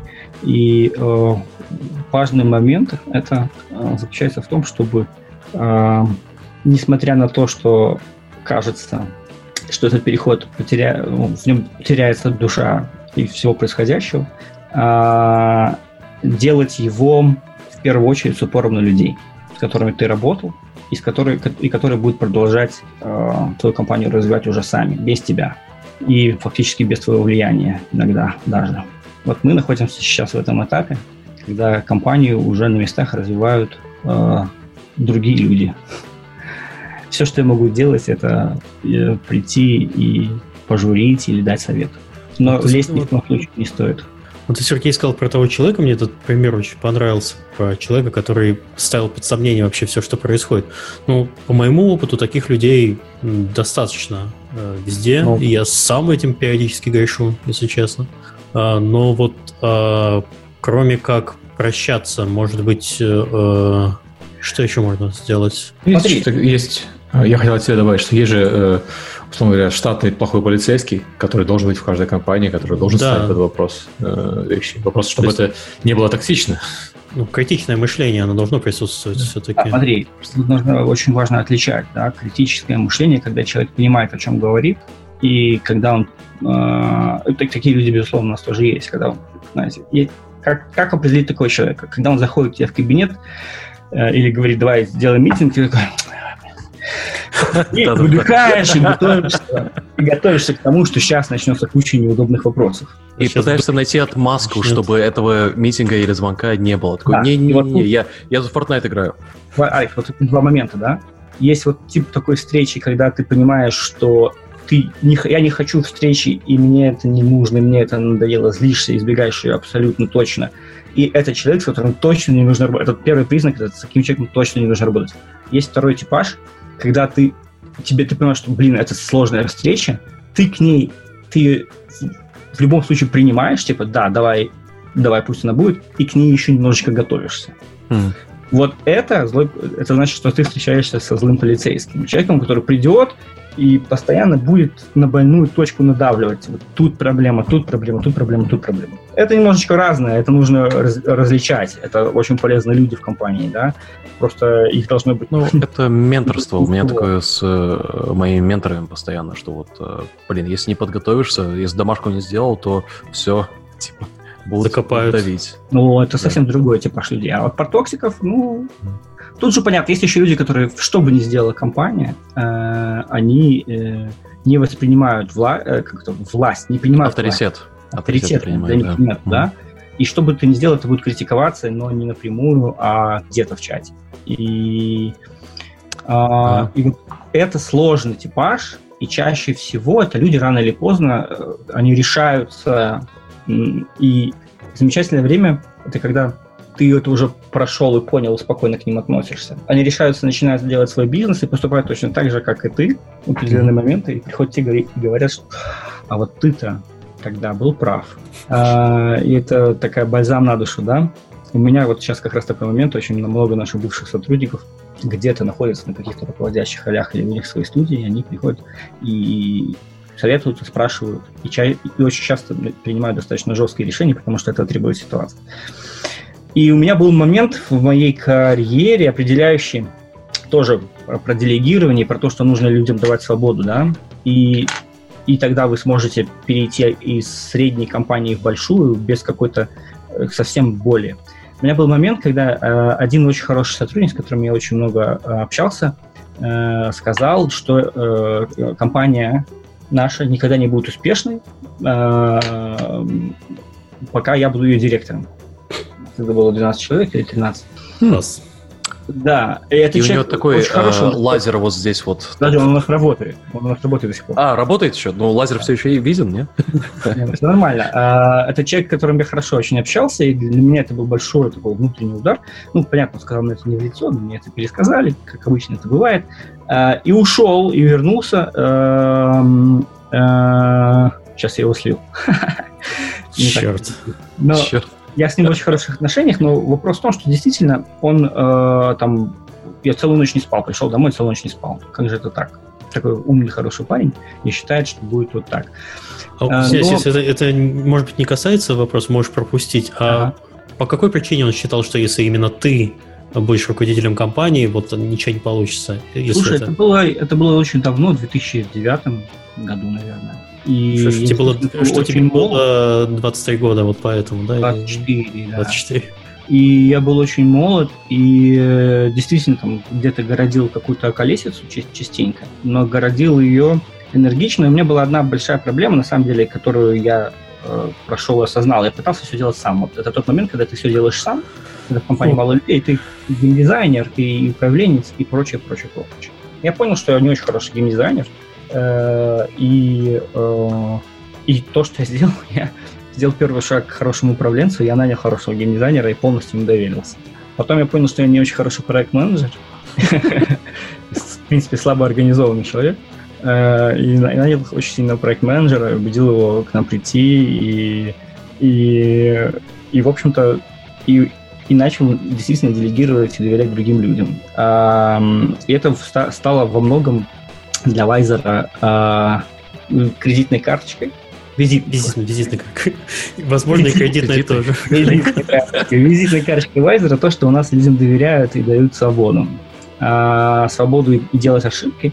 А, и достаточно долго мы с людьми а, возимся, и со студиями нашими дочерними возимся, если мы видим, что они правильно, как я и вначале говорил, они ошибки совершают, но быстро на них реагируют и делают для них выводы.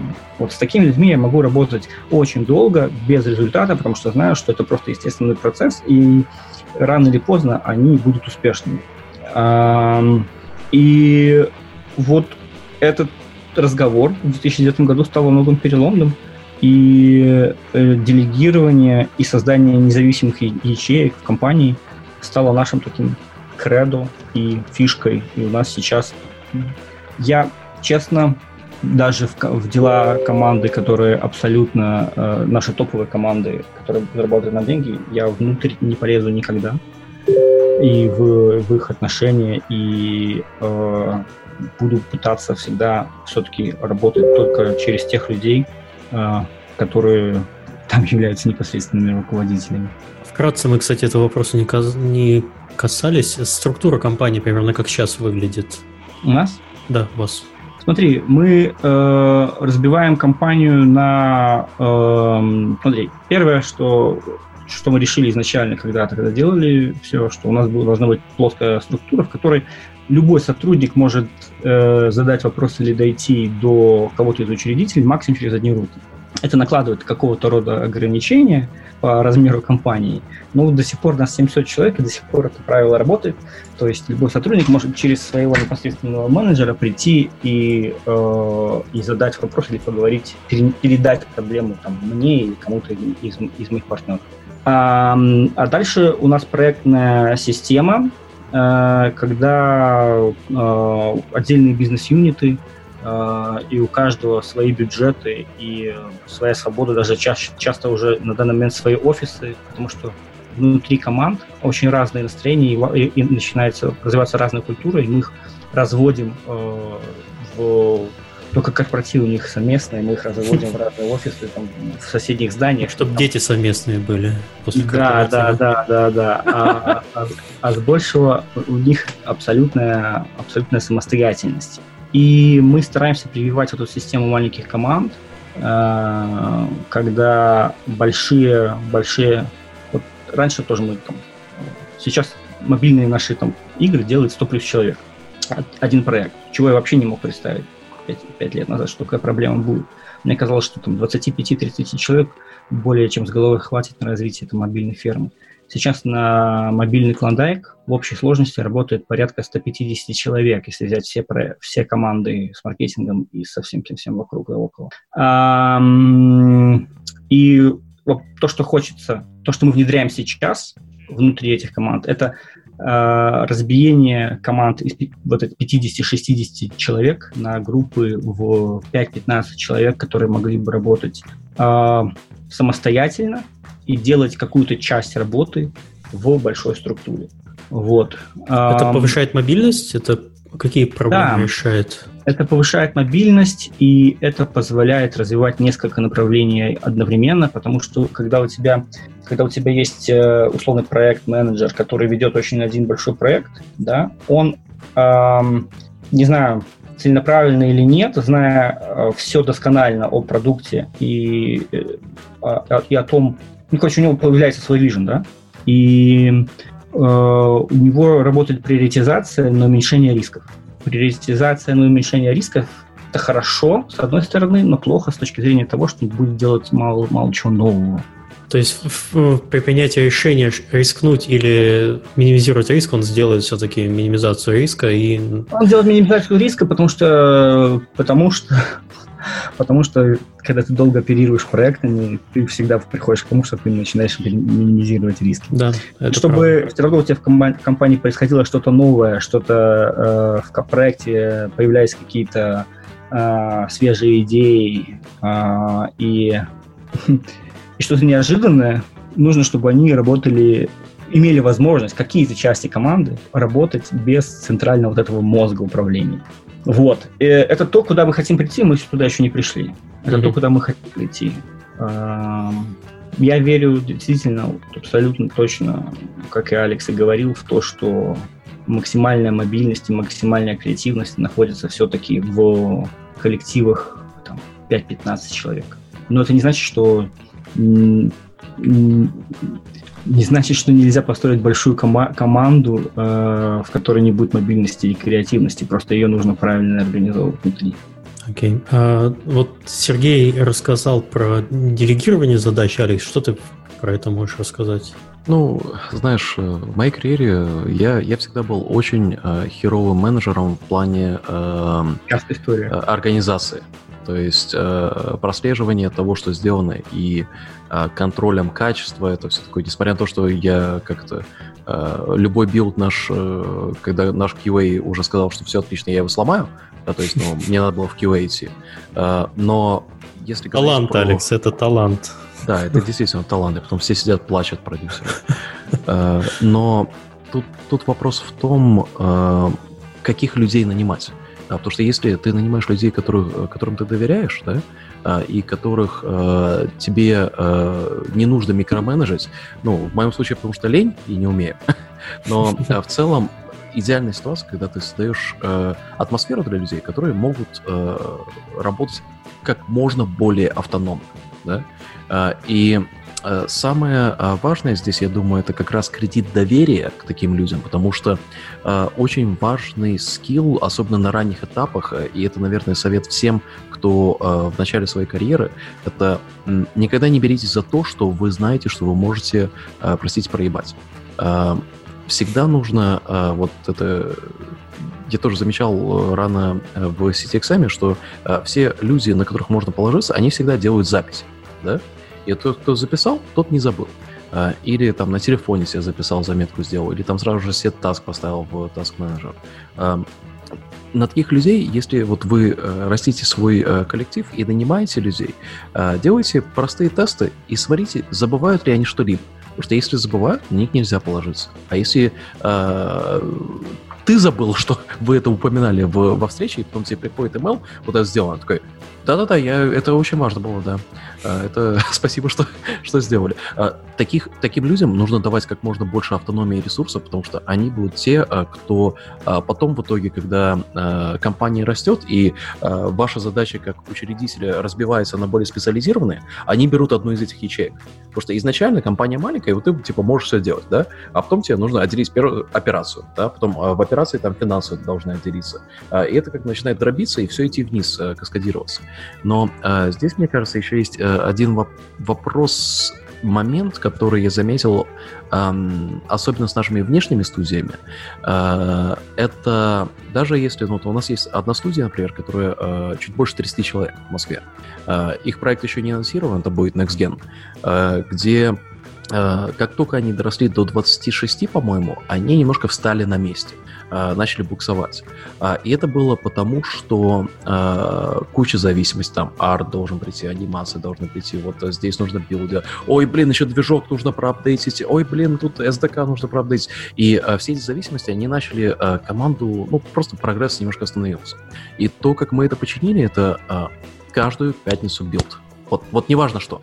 Если в пятницу нету билда, то milestone не принят.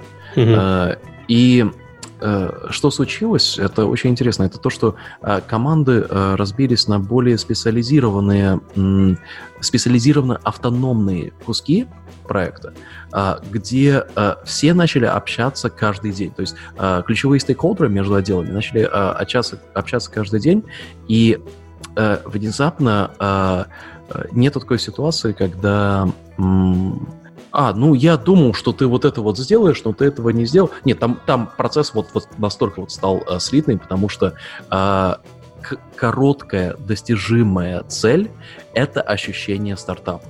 А это ощущение, когда у тебя маленькая команда. И даже когда команда начинает вырастать, короткая достижимая цель. Именно поэтому геймджемы э, очень хорошо работают для сплочения команд, потому что у тебя есть два дня, ну, сделаем игру, как бы ставки типа низкие. А, Алекс, я скажу, что, прости, перебью, что это одна из причин, почему так мало людей делают фермы, и почему так мало людей делают большие мобильные ага. тяжелые игры. Потому что когда ты делаешь там условно там инди-игрушку, да, у тебя есть какое-то количество дней, чтобы сделать core-механику, гиперкэжуал или еще что-нибудь. И ты быстро понимаешь, фаново, не фаново. Угу. А в этой драной ферме тебе нужно год делать кон- контент и все вот так вот где-то вместе складывать. Mm-hmm. Чтобы Гринт, потом... да. Здравствуйте. Это же, и это, кстати, э, вопрос э, перехода к большим продуктам, mm-hmm. когда, когда ты очень, очень длинными итерациями работаешь, не видя никакого результата. Mm-hmm. Вот э, у нас сейчас мы уже два кризиса таких, такого рода прошли. У нас есть продукты, которые в разработке по три года находятся. И конца края не видно. И конца края не видно во многом потому, что мы залезли на территорию, в которой ничего не понимаем. Ну, то есть ничего не понимали на тот момент. И по-хорошему они находятся в разработке очень много времени. Но мы просто делали что-то и переделывали это много-много-много раз, выбрасывали всю работу, выбрасывали там, переформировали команду и начинали все с нуля. И это большой... Э, то, видишь, тот же самый разговор, что и с командами. Большие команды раз, разбиваются на маленькие команды, которые в идеале должны делать короткими итерациями, э, mm-hmm. хотя бы, да, короткими итерациями вещи, которые можно пощупать. И тогда у тебя в процессе есть какое-то счастье. Ну а да, ты чувствуешь, что ты не сидишь как-то, процесс, по-моему, в русском, по-русски это долгострой. Вот. Да, все хотят делать Ведьмака, но на самом деле никто не, не хочет делать Ведьмака, потому что 4 года его пилить, не, не видя конечного результата, это такое ну, процесс. Да, я думаю, единственный проект, который сопоставим э, в плане геймдизайна, это Graveyard Keeper, который тоже, по сути, ферма, э, но на кладбище. Я помню, как э, между первым прототипом и вторым прототипом прошло полтора года. А, потому что первый прототип был на анонсе на GDC. А, я показывал а, внутри закрытой выставки Xbox игрушку, которую мы просто вот так, ну, там самая-самая базовая механика. А чуть менее базовая механика через полтора года была. Я помню этот плейтест, где задача была, чтобы первые два часа игры были интересные и достаточно гриндовые, и достаточно затягивающими, чтобы люди потом по 50-60 часов провели на основе этого всего. Я помню тот вздох, как э, у э, Никиты Кулаги был, когда мы закончили плейтест, и все сработало, но полтора года в изоляции. Э, это... Я не пожелаю это никому, дизайнеры. Это, это очень, очень сложный процесс. Поэтому ну, вот, э, на другом примере мы анонсировали игрушку сколько, 2-3 недели назад, она называется Kill It With Fire, где просто убиваешь пауков. Вот весь пич. Kill It With Fire. The game where you kill spiders. От первого лица э, с физикой комедия, э, где у нас еженедельные итерации по билдам идут, э, и вот буквально позавчера э, мне разработчик показывает э, новое оружие, которое э, в стиле Half-Life, типа как Gravity Gun, э, но он поднимает э, такие э, лезвия Э, которые круговые лезвия, которые ты в пауков кидаешь, и они разрезаются пополам. И потом маленькие паучки выползают. Вот каждую неделю итерируем, и будем через два месяца релизить уже.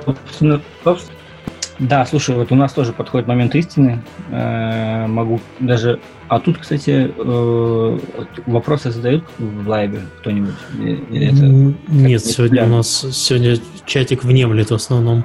Но мы стараемся вопросы, если что-то по, по ходу обсуждения вылезает в чате, я их э, читаю, но обычно мы по плану идем собирать вопросы в течение эфира, это очень сильно увеличивает его время. Я Если ты хочешь, чтобы тебе задали вопрос, спроси. А то, что мы, то, что мы делали и переделали три года, вот это можно теперь зарегистрироваться, если кому-то интересно, можно даже зайти поиграть. А, ну давай, э, можно в чатик скинуть. Да, скинь это в чатик. Я закинул вам вот в, в, в нашем канале. В зумовский э, чатик скинул, просто продублируй, Миш. Угу. Я не могу постить ссылки, потому что я не мод. Это у нас... Мне никто модерацию не дает. А, заслужи. Проблема. Я не могу делегировать эту задачу тебе. Но помимо проблемы роста компании, есть еще проблема перехода, если взять историю, с чего мы начинали, все-таки хардкор. Я в голосом еще зачитаю ссылку. project-vg.com а, Это то, что сейчас обсуждать будем, для тех, кто слушает записи. Да.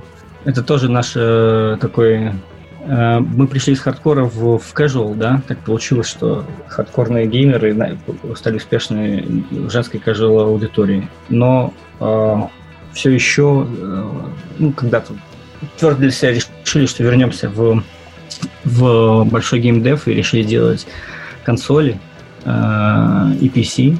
Э, и под это и под это открыли э, новую команду, и у нас теперь прям вот э, в Вайзере такой цветник, у нас есть люди, которые делают и поддерживают социальные игры для социальных сетей, там Zombie до сих пор условно, да, есть мобильные игры, э, большие casual, а есть у нас вот два проекта на консолях, которые делаются по 3 плюс лет, и один из них вот, вот, вот этот вот проект, на котором мы собирали, пересобирали команду и набили миллион шишек, и у него впереди его там день X. А, надеюсь, что через пару лет у нас, может быть, будет еще один подкаст. Я расскажу. Происходит с командами, которые все-таки которые все-таки решаются на, на то, чтобы делать своего Ведьмака после того, как делали ферму. Мы любим постмортемы делать, так что никаких проблем не вижу, чтобы прийти и рассказать про то, как это происходило. Единственное, я по не совсем могу, кроме того, что это э, PvP-файтинг, э, мили-файтинг. Да, слушай, там, там, там сайт, в котором, понятно, это такая закрытая, закрытая, открытая бета, по сути, в которой мы mm-hmm. собираем, постараемся собирать максимум инфы с игроков, э, чтобы отслеживать там, что происходит, и игру там подпиливать, и полишить к релизу. А спрашивают, на чем делается проект тут? Поэтому там сложно. А? На чем проект Unreal делается? На Unreal Engine. Unreal. Да, Тогда я знаю теперь, на чем Сашовский работает, Серег. Да, у нас, у нас э, два проекта на Unreal, вот один еще пока анонсировать не могу, а, проект, а вот это, в этот уже можно даже поиграть. Окей, ну мы, видимо, рассмотрели все практически вопросы, которые мы хотели. А, мы практически уложились в наш э, формат до двух часов. Если есть что-то добавить э, гостям, можно это сделать сейчас. Если нет, мы будем потихоньку закругляться. А сейчас просто куда резюме кидать? На куда? Проект... Куда резюме кидать на проект на Unreal? Ну, пишите в личку, не знаю. Найдите себе скажите, с, подкаста, с подкаста. Где-то должен быть, наверное, на этом сайте внизу должен быть какой-то линк, который ведет на какой-то сайт, где есть какой-то. Где что-то, что делегировано кому-то. Где где-то есть, наверное, вакансия открытая. Я этот вопрос делегировал, что вне моих рамок. Хорошо, в качестве завершения что-то есть добавить э, совет? Ну, я думаю, что самое важное, э, если резюмировать нашу дискуссию, это угу доверие и э, культура внутри компании. Это такие вещи, которые кажутся очень абстрактными, когда э, все вокруг тебя горит, да, и типа, а, про какую культуру ты говоришь, потому что у нас тут ну, пожар, везде все, сейчас горим, компания банкрот, продукт не запустится и так далее. Да, не до культуры в сложные моменты.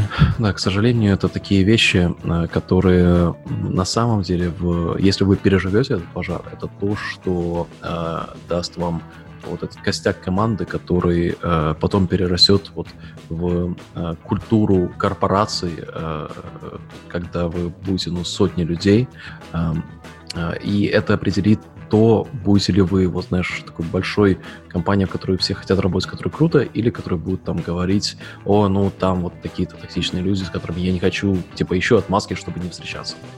И еще, кстати, могу, э, это правда, и действительно такие компании есть, но прикол, который я абсолютно понял и принял для себя за все эти годы э, общения с миллионом компаний и фаундеров кучи компаний. Есть очень много фаундеров, которых я считал не очень умными, либо слишком агрессивными, и, и уверен был, что они никогда не станут успешными, а они стали мега успешными. И из этого у меня есть один вывод, который, мне кажется, будет позитивный для всех, кто, uh-huh. кто слушает. Он, собственно, заключается в том, что у каждой компании свой путь. Абсолютно у каждой компании свой путь. И я должен дочке застегнуть платье. Это, это правильно. SEO крупной компании да. тоже. А, так вот. А делегировать? Там, я не знаю, делегация не прокатила почему. Ага, ага. 700 человек у тебя работает, да? В семье там. Делегация. Да. делегировал закрывание двери.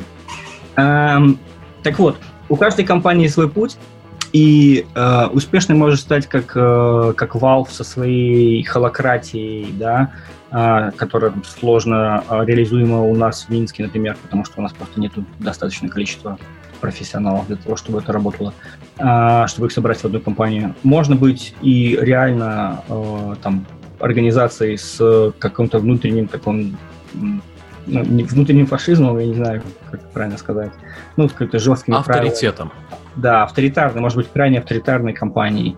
А, можно быть э, абсолютно корпорацией с какими-то стандартными государственными замашками и бюрократией, и все равно быть успешной. У каждой компании свой путь, для каждой компании есть свой сотрудник. И самое важное э, для фаундера э, это эм, обращать внимание но действительно на то, какая, какой кор, какой костяк в твоей компании есть, и он отражает ли он то, что ты хочешь, чтобы твоя компания представляла. Может ли этот кор ретранслировать это, а, и находится ли кор компании на одной волне. Невозможно построить большую компанию, не имея вокруг себя единомышленников, которые дышат с тобой одним воздухом, думают э, с тобой в одних рамках и мечтают с тобой о чем-то совместно. Mm-hmm. Если эти люди будут, если их будет достаточное количество, то э, вот этот переход от компании небольшой в компанию э, какого-то условно 100-200 плюс размера, 300 плюс, не знаю, тысяч, пройдет легко. И даже, возможно, тут вопрос яйца и курицы. Скорее всего, даже если этот кор будет, то это будет происходить. А если этого кора не будет, то компания никогда а, не выпрыгнет из штанишек а, а, какого-то местечкового разлива. Поэтому верьте в людей, ищите единомышленников. Вот. Замечательно, особенно если вы молодые, э, и особенно если вам нечего терять, и у вас есть на это много времени и энергии. Это люди, единомышленники являются э, тем, что, что делает эту работу интересной и что дает вам точки для роста. Без этого никак. Нам тут пельмени и кальяна сейчас не хватает для душевной беседы. Да? Я бы, кстати, только за. А, хорошо, спасибо за прекрасную беседу. Спасибо, Сергей и Алекс, что пришли. Алекс за то, что рано проснулся. Сергей за... Пожалуйста. За, за интересную беседу. А, традиционно в конце выпуска мы рассказываем, что у нас будет в ближайшее время. А следующий выпуск мы отдаем опять же под новости, так что, Алекс, ты опять не спишь в э, следующее воскресенье с утра, потому что у нас DevGAMM на этой неделе. Да, ты на меня смотришь. На этой неделе DevGAMM э, будет что обсудить. DevGAMM онлайн. Ярик он в чате, видимо, заинтересованно смотрит на нас сейчас. Эм, мы расскажем, как это прошло, что было интересного, потому что, в принципе, на моей памяти это, наверное, одна из первых конференций крупных, которые переходит э, в онлайн, в которой я буду участвовать, и мы, мы все будем участвовать. Потом через неделю мы поговорим про гиперкэжуал игры. У нас есть спикеры и со стороны издателей, и со стороны э, разработчиков, так что узнаем, что это за звери. А кто это будет, простите? А, из Mail.ru будет... Э, а, ты сразу такой интерес. Ага, ага. А у вас есть кто-нибудь, если кто из своих гиперкэжуал? У нас есть в Минске, Минск это гиперкэжуал столица СНГ. Что. Нет, в смысле, у вас, у вас в компании кто-то есть? Кто будет говорить, мечане есть? Это сразу такое минчание есть. Если у тебя есть кого-то посоветовать на этот выпуск, э, давай пиши. Мы... Legendary Games, две компании, собственно, которые большие, хорошие, красивые. Уверен, что ребятам будет что рассказать, если они захотят. А, окей, хорошо, спасибо. Все, спасибо всем. Э, спасибо, что слушали. Спасибо еще раз гостям. И давайте до следующей, э, до следующего воскресенья. Приглашение. Всем спасибо. Всем пока. Клинк. Всем пока. Алекс, Алексом чокается.